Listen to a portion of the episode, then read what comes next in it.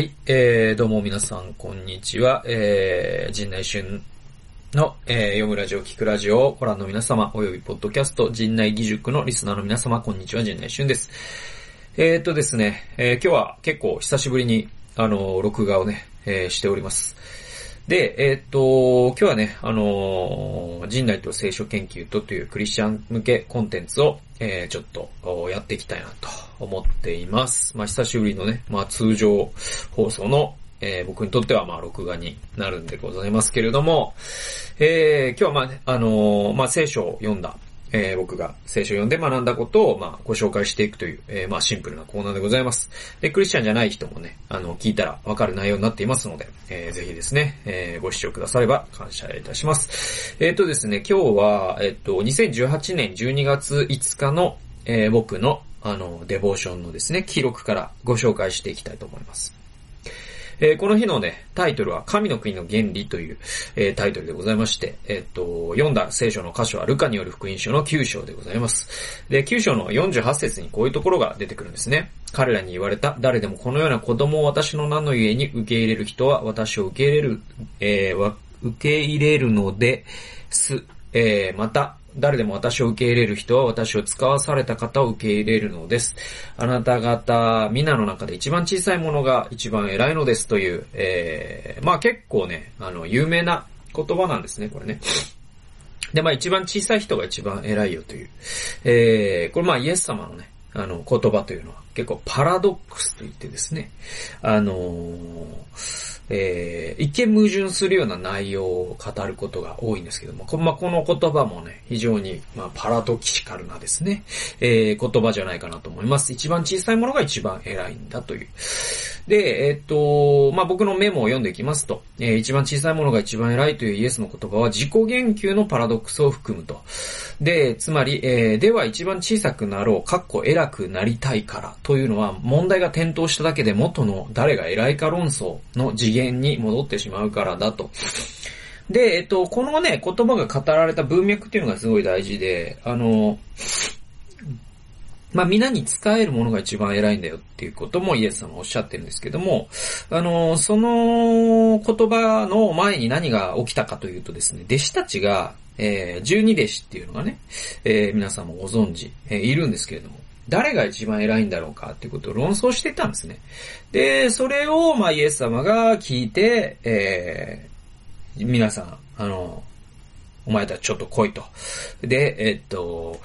その使えるものこそ偉いんだよと。そして、あなた方の中で一番小さいものが一番偉いのですという言葉を言ったという文脈があるわけですよ。で、これを聞いてですね、じゃあ、一番小さくなったるわっていうのは、ちょっと違うじゃないですか。つまりそのち、結局偉くなりたいんじゃんってことになっちゃうんでね。はい。で、えなので、あの、誰が偉いかという次元の話にすると、それが小さいものであろうが、その、ベクトルが何であろうが、常に誰が偉いか論争っていうのは終わらないわけですよ。なので、これは誰が偉いかという次元の言及ではなくて、字数を繰り上げた問題設定として読む必要がある。というふうに僕は書いてるわけですね。つまりその誰が偉いかという次元で、えーイエス様はそもそも語ってないという、その会話の位相を一つずらすっていうことをイエス様はよくされるんですけども、これもその話なんですよね。で、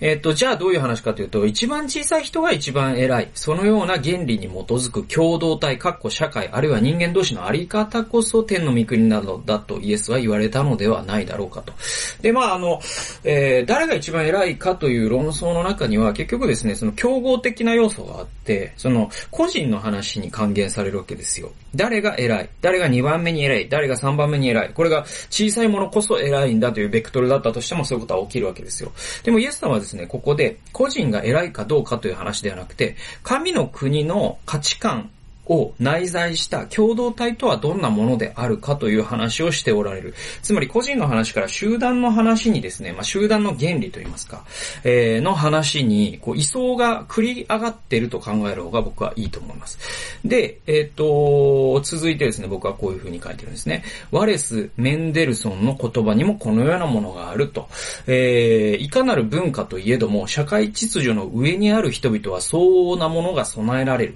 しかし、文化の試金石とは、底辺の人がどのように扱われるかにかかるという言葉があるわけですよ。で、えっと、この言葉はですね、僕は、あの、えー、景観の神学っていう、えっと、栗林さんというですね、日本の神学者が書いたもうね、もうすごい大名著があるんですけども、その扉に書かれてた言葉なんですよね。で、えっと、まあ、メンデルソンという人自身の僕は本は読んだことはないんですけれども、この言葉はね、とっても僕の心に刻まれていまして、えっと、まあ、いかなる文化といえども、社会秩序の上にあるものは、えー、上の人々は相当な、相応なものが備えられる。しかし、文化の試金石とは、底辺の人がどのように扱われるかにかかると。はい。なので、まあ、いろんな文化があるわけじゃないですか。で、まあ、あの、国でもいいですし、地域でもいいですし、まあ、その、なんだろうな、あの文化ですわ。はい。えっ、と、組織文化とかもあるわけですね。会社の文化もあるでしょうし、教会の文化もあるでしょうし、えー、学校の文化もあるでしょう。で、その文化が、あの、の進化が問われるのは、そのピラミッドみたいなものがあったとして、その頂点の人がどんな生活をしてるかによっては測られないっていうんですよね。はい。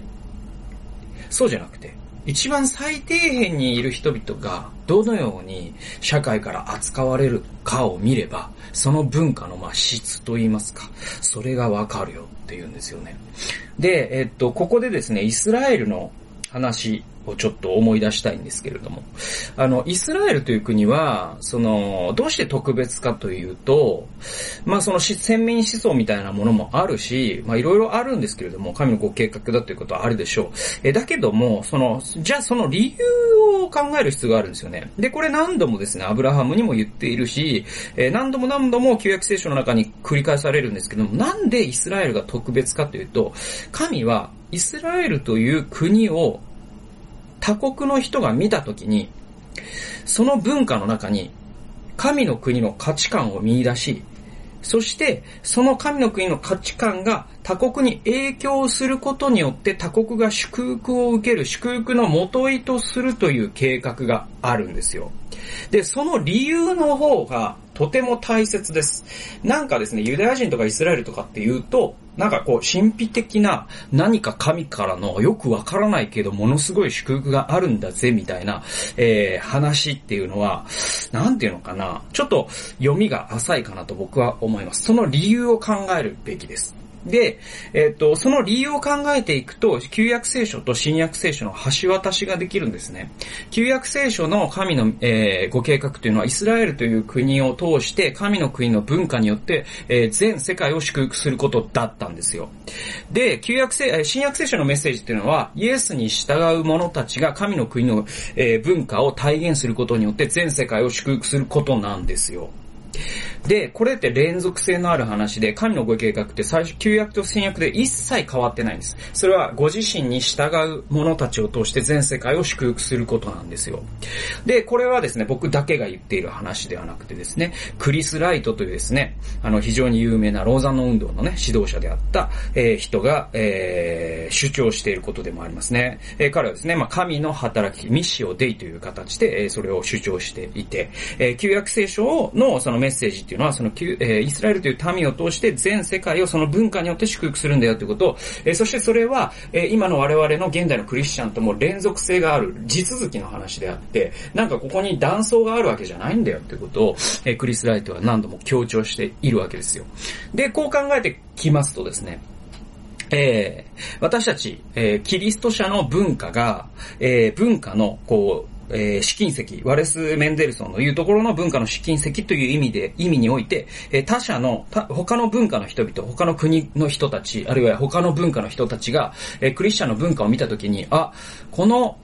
えー、人たちは底辺の人たちを、えー、非常に大切に扱っているなっていうキラリと光るものがあった時に、その文化に影響されてですね、えー、世界の人々、えー、クリスチャンじゃない人々が祝福を受けていくっていうのが、まあ、神様のご計画であると言えると。で、イスラエルの話に戻りますと、じゃあ、えー、その神の大きなご計画を証明するものが何かというと、えー、イスラエルという国には、えー、他の国にはない、とても大切な要素があって、それが立法と言われるものなんですね。まあ、モーセの実会があってですね、で、それに付随するトーラーというものがあったりとかするんですけども、えその中で非常に何度も何度も何度も繰り返される言葉というのが何かというと、え孤児とやもめなんですよ。そして在留異国人なんです。えこれは何かというと、当時の社会の最も抑圧された人々という意味です。で、この人たちを大切にするんだよということが立法の中でしつこいぐらい語られてます。嘘だと思う人はぜひ旧約聖書を読んでみてください。で、これが、えー、他の文化にはない要素なんですよ。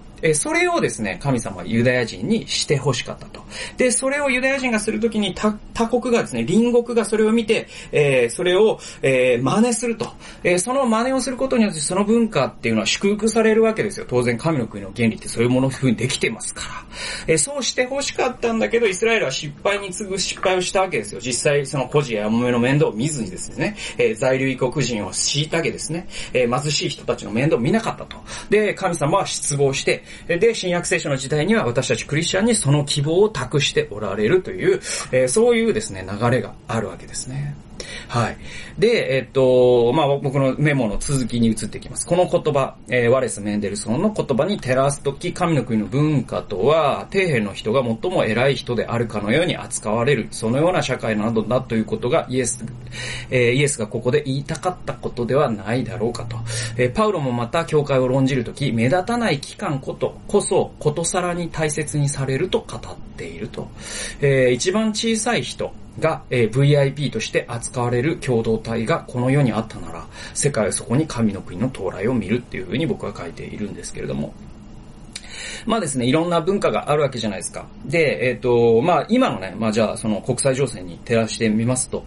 あのー、今、世界で最も飛んでいる国はどこかと言われたら、まあ、10人が10人アメリカと答えるでしょう。それはもう GDP から見ても明らかですし、世界の影響力を見ても明らかなんですけれども、えー、メンデルソンの言葉によればですね、アメリカで上にある人ですね、社会秩序の上にある人々、えー、この人たちはね、まあ、世界で一番裕福ですね。え top of top の生活をしてますよ。資産の数もですね。えー、もう資産の金額で言うと、多分その、え、世界の富豪トップ100の、えー、半分ぐらいがアメリカ人とかになるんじゃないですか？半分以上とか。えー、で、ですから、えー、その人たちの生活はまあすごいでしょうよと。で、 upper middle と言われるですね。まあアメリカのまあまあ金持ちの人の生活って、あの、アメリカに行くとわかるんですけど、日本だともう本当にとんでもねえ レベルの生活を彼らはしてます。ビビります。アメリカって飛んでるなって思います。で、もうだってベッドルームが7個とか8個とか普通にありますからね。